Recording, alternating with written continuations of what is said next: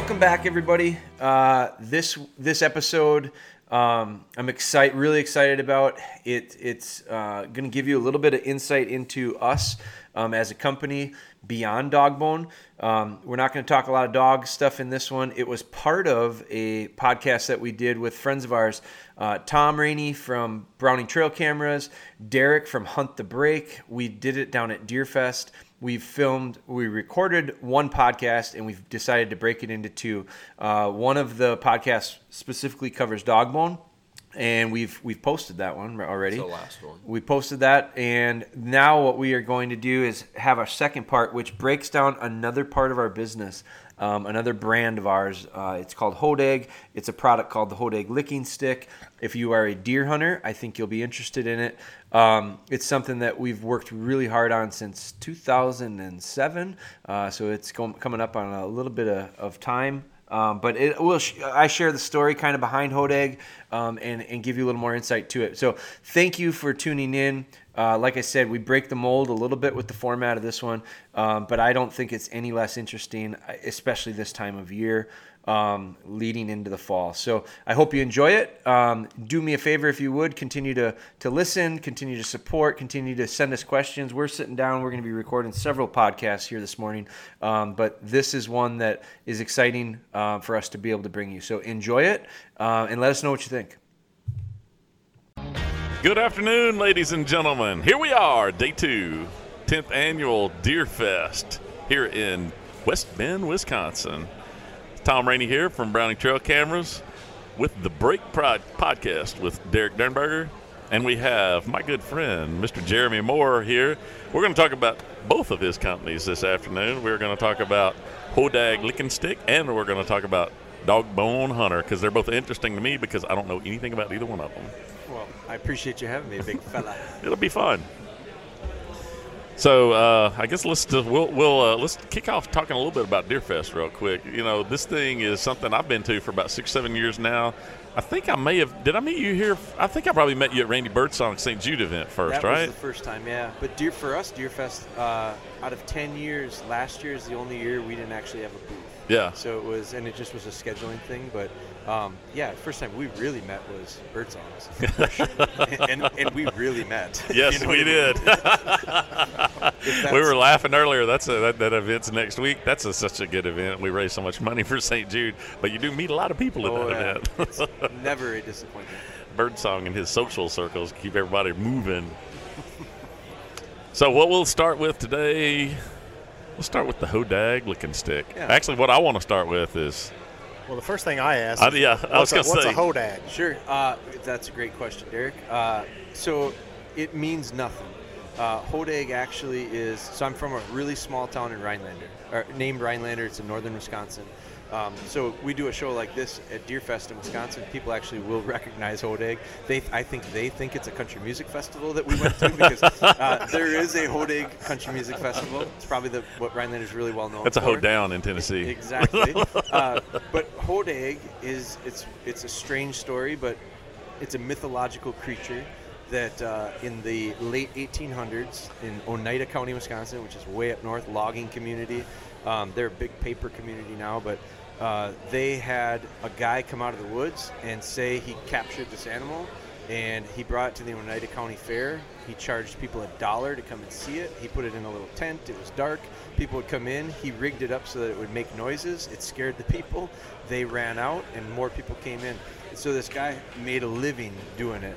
And what ended up happening was the Smithsonian wrote a letter and said, we're going to come and see this HODAG because we've heard about it.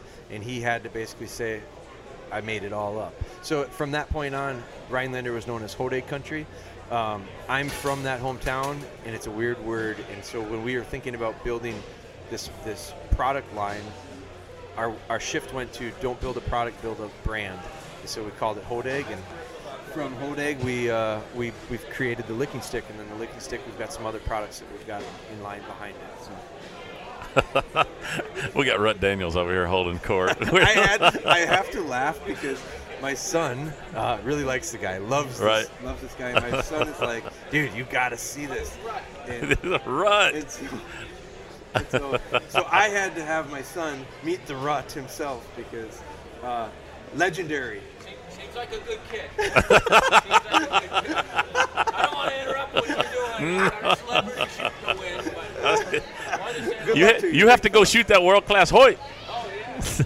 Yesterday she let me down, but she won't today. Well, good luck. Thank you. Hey, thank you. Enjoy the rest of your day. Yes, sir. Good luck. Hey, good to meet you. I love that guy. It's hilarious. So yeah, so that's the story behind HODAG. It's just a name from the small town that I'm from. Right. And I like old stuff and I like history stuff, and so we decided, my partner and I said, we had to come up with a brand instead of a product. And so the Licking Stick is really our kind of our flagship product under that line. But our intentions and the direction we're going to go probably with our patents and our patent coverages is to create this product family, which is really scent communication for deer. Okay. In an effective way.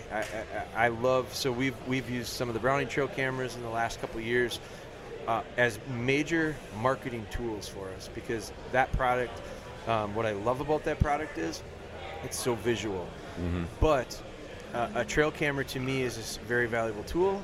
It's only as valuable as what I can put in front of it. And so if the deer doesn't go in front of it, I don't get the good picture. I don't get the good video. And so that's where that product line marries up so closely to a trail camera. But our tagline is inventory, pattern, and hunt, and we feel like that's exactly what we're doing with these. I like it. Inventory, pattern, hunt. Yeah, simple. You know, hey man, I like the way that is, because usually mine is hunt, because it's not kill, because I can't shoot and I can't see. And that happens too occasionally. You know? So hunt's an appropriate word for me. Yeah. So how'd you come up with the idea? It's a neat system you have there. So the story behind it was years ago, 2005, 2006. We were putting in a food plot, and it was in on a piece of property. It was actually a buddy of mine that was doing it. We put this food plot in, and we dissed it up. Now, so we're talking small food plot, kill plot, really, is what I think most people would refer to it as. I mean, we're talking like 1/8 of an acre, maybe smaller than that. It was in the woods, though, and it was kind of thick. It was like a popple slashing. It was just real thick, small undergrowth. And we dissed it up, and we used ATVs. It was that small. And by the end of it, you know, when you first work a food plot up, it's not very clean. It doesn't look as pretty as a worked field. So this is exactly that. Lots of roots, lots of little saplings. Well, we got most of them, but there happened to be this one sapling that didn't get dissed under. And we're talking a sapling like in 3/4 of an inch diameter at the base. So it's not very big. It's 5 feet tall. And so we seeded that food plot out, and we came back and we realized that nothing grew around that sapling. None of the seed. And I thought, it's really strange. So we put a camera on it. And on a relatively small piece of property that I had back then, it was 80 acres, I ran enough cameras that I felt like I would recognize just about every buck that was 2 years old or older, that I could say, that is this deer, consistently. Within 2 weeks, every deer on that every buck I could recognize was at that stick. And they were interacting with it. But I had my camera on pictures, and so it was like, why do they come to it? I don't know. Well, we realized we didn't really care why. We just wanted to know, could I do it somewhere else? So we rigged up a bunch of different prototypes where I'm a dog guy, so we used a screw-in dog stake. And we put a stick in it, and I had just drywall screws in it. And I'm trying to figure out, how can I hold these trees up where I want them? We ended up getting through a lot of different prototypes, and eventually I was at work one day and I thought, what about a spring? Like, if a spring held this thing up. And so I went to a hardware store, I bought one, I had a buddy weld it up for me. So we ended up, we put these trees exactly where we wanted them, and we wanted to see if the deer would come to them. And I think it was a curiosity thing. I think it was something where they saw this visual change and they were curious. And so we started putting them where we wanted them, putting cameras on them, and all of a sudden we're getting one deer to come touch it, then another deer, then another deer, then another deer. Again, not knowing exactly why, but, and this was a while ago, and when I Googled it, scrapes and rubs, everybody knew about them. Greg Miller wrote that book in the 80s, hunting rub lines and scrapes, and that was real common, but licking sticks are different. And so I ended up talking with a guy that's a deer farmer. He's a deer farmer, he raises deer, And I told him about it, and he goes, yeah, they use them all the time. They're not rubs or scrapes. They're just licking sticks. Yeah. And these deer, they communicate, and they keep tabs of the other deer with it. So we figured that's kind of what we were doing. And then we ended up evolving the design of it, and we decided to make it the easiest, quickest way to put these things in, take them out, and basically program or condition deer to go to a spot. Yep. And it's, you know, it's real natural for them to do that. That's how deer communicate. So the difference, a big difference is it's does, fawns, it's bucks, it's all year long. They're not just using it during the rut. I got pictures of fawns that are a couple weeks old, like they're spots, they're little, but they come up to it and they almost play with it, like a little cat would play with a little toy. It's really interesting to see the way different deer interact. And sometimes a deer will come up to it and really work it. Sometimes a deer will come up to it and they just touch it with their nose. So it's interesting, but what it does is it's literally maximizing my trail camera. Yeah. And for me as a hunter, it also, I run into, like, my wife shot one for North America. We do some stuff with North American Whitetail, and my wife shot a buck with the rifle in, you know, November 17th or whatever it was in Wisconsin. And that deer came to a pond, drank out of a pond, and then he walked over to the licking stick. And there was another buck there. And so they almost became a little territorial about the thing. And that buck kind of walked off, this younger buck, bristled up. It was real cool footage. And then he turns and he goes back to it, and my wife shot him. Okay. So from a hunting standpoint, it actually can play into a value there as well. Mm-hmm. So it was, you know, it's one of those things that it almost came because of accident. Like, yeah, we accidentally left a little sapling, and it happened to be the thing that triggered the idea of, I wonder why the deer are doing this. Mm-hmm. So it fascinates me. Like, I still think that, I'm still convinced, probably, no, not probably, wrongfully so, that, like, I stuck a bunch of those out in my field, the deer would, like, leave the county. They'd be like, what is this crap out here? You know, it's interesting. It's interesting because I do think that it starts out visual. Yeah. Like, I mean, we put scent, I make a scent. So this was evolution. That was what I was going to ask you, is, like, yeah, do you make the sense that you can, like, put on the licking stick? Yeah. We call it all season scent, and the reason we do it is because we don't want people to think it's driven by times of year. Right. So I want to be really clear. It's not glands. There's no secretions. There's no urine. It's nothing to do with deer or any animals. It's not food. It's not designed to be consumed. It is merely a curiosity scent that creates physical interaction with the deer. And I know a lot of people, oh, you don't want the deer touching that because of CWD and all that. I'm in Wisconsin, man. I'm in the heart of that stuff. The reality is, deer, and this is a huge debate, a big door I don't want to necessarily open up, but the reality is, don't worry, we're not smart enough to walk through it. Deer use licking sticks in the wild all the time. Mm-hmm. They communicate. That's the way they communicate. Their bodies are built for it. They have, a buck has 8 scent glands, a doe has 7. 4 of them are located on their face: nasal, salivary, preorbital, forehead. Those 4 are on their heads for a reason. And so that's how they communicate, keep tabs of each other. But what we're doing is replicating what they do in the wild, but I'm doing it exactly where I want to. One of my best ones is, one of my best licking sticks is on a food plot, and I sat in the stand for 2 years and watched deer go to a stick out in the woods, like at a distance, 100 yards away, and they go up and they touch this stick, and I go, why are they doing it? It's not a rub, it's not a scrape. It happens early before the rubbing and scraping. I'm seeing them in mid-September doing it. I see them all through the season go to this spot. So finally one day I just walked over to it. And here it is, it's a hardwood. I don't even know what kind of tree it is because there's no leaves, there's no branches. It's smooth, it looks like a pool cue. And it's about the size of a, you know, it's about 1 inch in diameter, and it's just polished up. But it's a tree, and it didn't break it. And so I was like, damn, that's a spot they always go to. So what, I clipped it off, I put it in the base, our spring base, I put it in my food plot, and I anchored it in front of my tree stand at 20 yards. Now all of a sudden I got a 20-yard yardage marker built in. Right. But every deer found it, and they just kept coming to it. And so all I did was move it. All I did was move what they were already doing in the spot that I wanted. When we put them in new, we're stimulating that action in a new spot. And so they see it. Hey, if you go home on, you're gonna be home Monday. Mm-hmm. Okay, if someone put a tree in your yard that wasn't there when you left, trust me, you'll notice it. And now, I don't know. I might not. Now, okay, in your living room. Let's say someone puts it in your living room, right? As long as it's not between me and the TV. Yeah, exactly. So you're going to notice it. And that's what happens is these deer notice it. And then by us putting that scent on it, all we're doing is triggering the physical interaction for them to touch it. Right. And that happens through the scent. It also happens, you know, there's some tactics to it.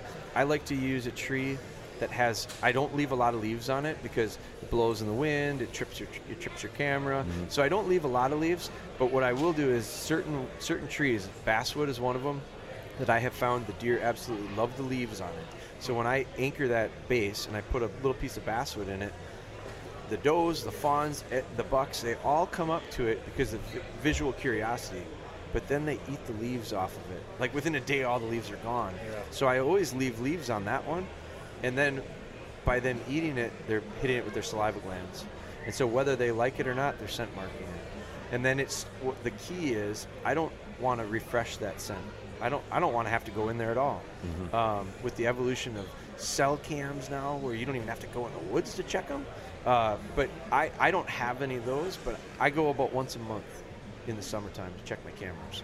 And so by me having something that they consistently go to, and once a deer touches it, then the next deer wants to touch it, but the next deer wants to touch it, it just snowballs. And so by the time I get these things going, they're self-sufficient. Yeah. You know, bait, minerals, first off, they're illegal in a lot of spots. By where I hunt, they are illegal.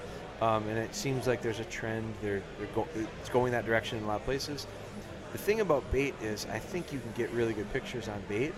The problem is by the time I figure out a pattern on any deer, he's got me patterned because I have to go back and consistently put the bait out. Yeah. This is self-sustaining. This is something that you let the deer do the work for you. And you leave all your setups up year round? Yeah. And anytime I have a camera up, I do. Now how long will that, so you cut the sapling or the branch down, you put it in there. How long will it be effective, for lack of a better word? Totally depends on the amount of interaction you get. Mm-hmm. So the more interaction, the more stimulates more interaction. So like the physical touching part of it, they will use it more. Right. As far as how it stands up, that's where the spring comes in. So the spring, if you have a rigid anchoring point, they'll break it off. Between the weather and between the deer and the bears and anything else that get into it, like we have videos of bears that come up to these, they grab a hold of them and they roll over on their back and they play with it. But then when they let it go, it stands straight back up because it's on a spring. And that's where the design of the spring comes in, where it saves these sticks from getting broken off. And so how long will it last? You know, different trees last a little bit longer. Hardwoods always last the longest, but I use popple a lot. Aspen, some people call it aspen, but we call it popple around here. But a popple dries out and becomes pretty brittle. Mm-hmm. But I have some that, depending on how, now as you get into like October, mid-October through November, they're going to start rubbing on, the bucks will start rubbing on it, and they'll start scraping it. And we have video of deer that actually, they get their horns into there and they start to shred it, and they'll kind of like turn their head and crack the stick. A lot of times that happens. And so as long as the deer continue to use it, if it breaks off and it's high enough that the deer can still see it, they'll use it. If they stop using it, I just switch the tree.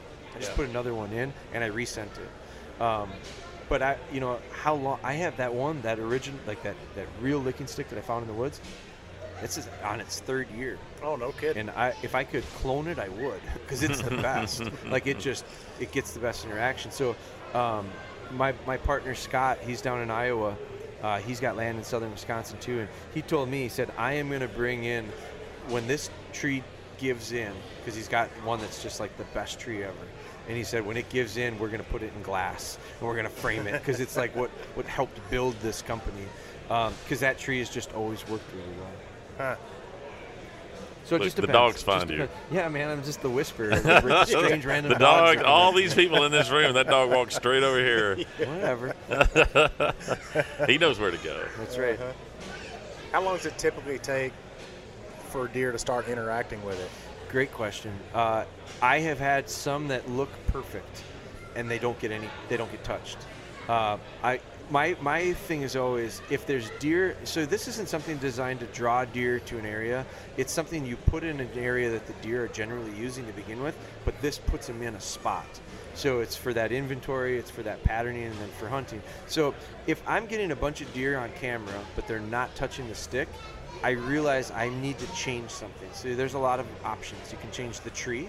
I have put out certain types of trees in certain spots, and they get ignored. And I think a lot of people have run into this where they put one thing out, it didn't work, and they go, it doesn't work. Yeah. I got to tell you, every time I rattle the antlers, the buck doesn't come charging. Right. But I know, rattling antlers works, but it's got to be the right scenario. Mm-hmm. And so I look at it as I got to find the right combination, whether it be tree type, whether it be when we scented it, whether it be the time of year. There's spots where I could put out a licking stick right now, and I'll get a ton of pictures on it. And then about September, right around September 1st, when the bucks go hard horned, all of a sudden I don't get any bucks on it anymore. It's because they're not living there that time of the year. Mm-hmm. They've dispersed, they moved on, crops get taken off. There's spots that I can put a licking stick that works really good, and then all of a sudden the corn gets harvested and no deer go there anymore. So there's all these different variables, but I really think that you put it out, you give it a couple weeks. And if you're not getting the interaction that you think you should, now that doesn't mean big bucks. Like, all I need to get is deer using it. Because if you, I have one spot behind my house that I never get a buck on in the summer, never. I don't think any bucks live around here. I mean, where I live, there just aren't a lot of bucks. They get shot. You know, you don't get a lot of mature deer when they're all dead in the back of a truck as a nubby. So it's a struggle. But when I'll get lots of does. And so I have some doe families that live in that immediate area behind my house. It's safe. They'll fawn there. They'll raise them through the summer. So as long as I got the does using it in June, July, August, I'm good. Because as soon as about mid-September to early October, every year, all of a sudden one night, there'll be two bucks come. And then another buck comes, and then another buck comes. But the reality is I've got 3 or 4 mature does with fawns that use it during the summer. They live there. They're not going anywhere. The bucks relocate. They move. They disperse. And all of a sudden, about that time that the bucks start thinking about does, if the does are there using the stick, the buck comes. And so I have to be very patient on those spots. And it gets a little bit frustrating because I'd like to check the cameras and find a good deer on it. Right. But I just, over years and years and years, I've realized it's not going to happen. There are other spots, you know, that are hay fields. I don't put them in the hay fields until the farmer takes the last crop. Well, that's usually September. Right. So I will put one out as soon as they cut that last cut. I'll put one out, and those deer are used to coming into that hay field. They're conditioned to come into the hay field, and all of a sudden, it's like that scenario where one morning they come and there's a new tree. Or one night they come and there's a new tree. They're curious. They get downwind of it. They smell that scent. They start to touch it. So they're just, you know, and then there's little kill plots that are way up in the woods, and I use them year round. I pull them out when we disc it up or when we mow it, and then I put it right back in. Mm-hmm. So that's the nice part about being fast, quick, and easy. It's pretty interesting. I mean, the whole concept of it's interesting. But you said something that actually resonated with me about how it's not meant to draw the deer into an area, because the first time I just saw the video, I hadn't even talked to you about it. I didn't know what it was. Like, my initial thought was like, why is a deer coming into the area? Right.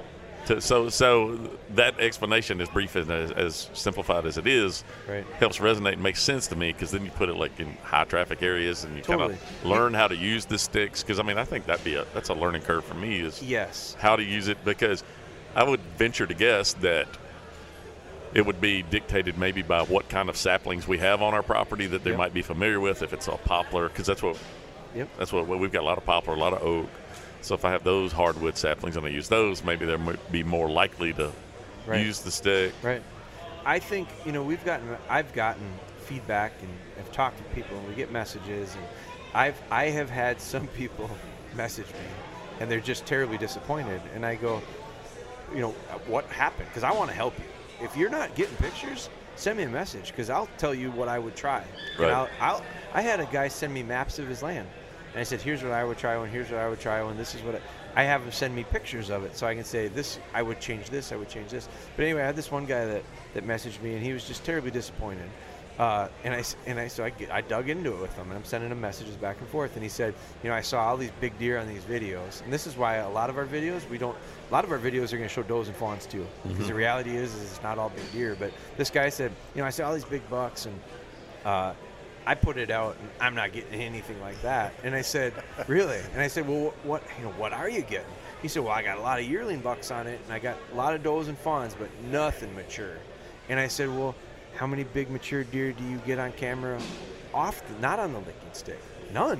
I don't get any. And I said, well, Jesus, man, this son of a bitch isn't going to make them old. Like, it's just going to help. Yeah. Whatever deer you have, you're going to get pictures of. Yeah. But it doesn't all of a sudden, you know, draw mature deer out of nowhere. So I do think that people have to have realistic expectations, and you have to understand that, you know, this will work. This will work as well as you put it into play and where you put it into play. It's funny you say that, because that was actually a portion of our trail camera seminar that we just did, was setting realistic expectations. Totally. Because, I mean, that's important with all of this stuff. Absolutely. Like, well, how much prep work you do on the front end, what are your expectations, let's manage those and effectively. It's overlooked. I mean, and I get it, because, like, I mean, just trust me, I consume as much marketing as I can for lots of different reasons. And there are certain things that I see out there that get me really excited. And the reason they get me excited is because they paint a picture that I envision myself living in. And then I realize the ugly truth of, man, I just don't live in that scenario necessarily. But the function of whatever it is, it doesn't necessarily mean it's not working. It's just working differently in accordance with what you're putting it into play with. So I think that's something that people have to realize. Now, on the licking sticks, do you see scenarios where maybe 2 or 3 different bucks are coming in, really leading up to breeding season, where they try to establish dominance? Totally. We call it guarding the stick. We end up seeing. So here's one thing that has become really valuable: video, as opposed to pictures. Now, I know it's a pain to check. Trust me, I know it's a pain, because it takes a long time to look at these videos. Right. But here's the difference between when you have and this is what I found.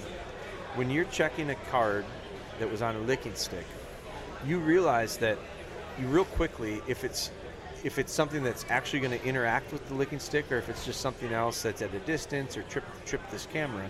But if you got a camera on a trail and it starts, you know, video, and you're watching it and there's nothing there, you got to watch the whole 10 seconds, the whole 30 seconds, right, whatever it is, because you don't know what's going to come. And nine times out of 10, maybe it's even more than that, is it's not exactly what I wanted. It's not as what I had hoped. The nice part about video for licking sticks is, first off, if you don't have it on video, you miss a lot. So like you were talking about this dominance thing, we got a lot of video where there's a buck that will come up and work the licking stick, and you can see there's other deer with him, and all of a sudden the video's playing, and all of a sudden the deer are running around the food plot, and this one buck is chasing the other one away, and then the next video he's coming back to the licking stick and he's touching it again, and then he chases the other buck off, and then all of a sudden that buck flip-flops and comes in and he scent marks it, especially around when you're kind of leading up to pre-rut. And I just think what these deer are doing is jockeying to establish an area, right? And they're kind of claiming territory, but you would never know what's going on without having video. And to me, video has changed the way I interpret deer information, because when you have it on video, you know what way the deer comes in from, and you know what way the deer walks off. Where if it's a picture, you don't always get the true story. I've literally put cameras on the same post on the licking stick, one camera on top of the other, one on video, one on stills, to see if I really saw the value of video. I'll never run a camera on a licking stick. I'll never run a camera on stills, because I just don't see the whole picture. Yep. I can see that. That was also kind of a topic we put in on that seminar, where we were talking about pre-rut. Like, if you've got a picture, you see the buck, you see 3 does. You don't know what's going on. Right. If you're running video pre-rut, you see him when he starts to tend. You see him when he starts getting aggressive. And all of a sudden, you've got more information. So it's the same deal with the licking sticks. I mean, it's super cool. Well, there's that. Those cameras that I have What's the one that's got the viewfinder? 2-inch viewfinder. I think we've got the I think you've got the Spec Ops or the Recon Force Advantage. Recon Force Advantage. It's one of those two. Yeah. So first off, I really like it from the positioning standpoint because for me, I need to make sure it's got the licking stick positioned right. I don't want it on the left or the right. I don't want it because I want it centered in the frame so that I can get as much information all the way around it. Right. So that little viewfinder helps me do that. Really, I really like that. But what's cool is the volume. You get the audio. Oh, yeah. And now I got these bucks. I might not have anything in the film. Like, I can't see anything on the screen. But all of a sudden, I hear, right. He's getting closer, and I'm going, holy shit. and then he goes through. And I'm going, this is just cool. Oh, I mean, yeah. It makes – I've gotten weird about cameras, man. I enjoy the camera part almost as much as the hunting part. Oh, yeah. Like, I just love this – idea of being able to put pieces together, but I've got kids and my kids hunt, and I find way more value and enjoyment out of my kids killing deer than myself these days. Yeah. And so for me, this is how I get my fix, is the idea of figure these deer out using those tools. Yep. And then ultimately be able to kind of bring it full circle. Yeah. I still love eating them, obviously. So I still get to do that. But the shooting part, to me, I just had this conversation at our booth with the guy about having young kids kill big deer. Mm-hmm. And I've had some people say, oh, you know, you spoil them and you can't. The hell with that. Let them shoot. Let them shoot them all. Because one guy was telling me, this kid doesn't understand it now. He's 12 years old and he killed this big deer. And I said, yeah, but he's hooked for the rest of his life. Yeah. You'll never lose him as a hunter. Yeah. So, you know, that's a separate subject, but I just think that that's an important part of it. Is for me, I get to do everything. And then tee up my kids. Oh, hell, man. Yeah. If my dad could have done that for me, he'd have done it. We just didn't have the opportunity. I do. Why not do it? Right. I'm just walking uphill both ways to school. Yeah, I know. Snow, Grandpa, barefoot. Grandpa. Well, you talk about shooting deer, so that gives us an opportunity to segue here. But before we do that, where can people find you on the internet? Is it HODAG Licking Stick? TheLickingStick.com. TheLickingStick.com. And then all our social, HODAG Licking Stick. Yeah. So HODAG Licking Stick is all of our social tag. And that's HODAG. Yeah. Yep. So if you're looking for him, he's got social platforms on Facebook, Instagram, YouTube. Yeah, because YouTube would be a good place to go because of those videos, because they're so cool to go through those. And we are so heavy in video because this started, our first patent was in 2007. We had a second patent in 2015. But we have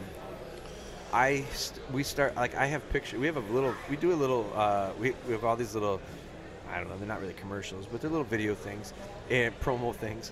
And we have one that's really kind of, I think it's kind of funny, but it talks about how a lot of things have changed when it comes to scouting deer. And so we show this trail camera that was like one of the first ones I ever had that did video, and it was like earth-shattering back then to get video. Like, it was like, I can't believe we're getting a video of a deer, and it is the most pixelated, blurry, ridiculously bad video. But we were so jacked when we saw these deer interacting with the licking stick, and so. But a lot of things have changed. So then we show this video on a Browning, and it's like the most high def. It's like I'm watching a movie. It's like I'm in an aquarium swimming with the damn deer. And so we show that, but the reality is these, you know, the licking stick for us has been, it's been a 12-year, 13-year thing that we've developed, and then just recently, because of resources, because we're a small company, and with DogBone it was our focus, and we established ourselves. We tried to establish ourselves from a distribution standpoint and a manufacturing standpoint.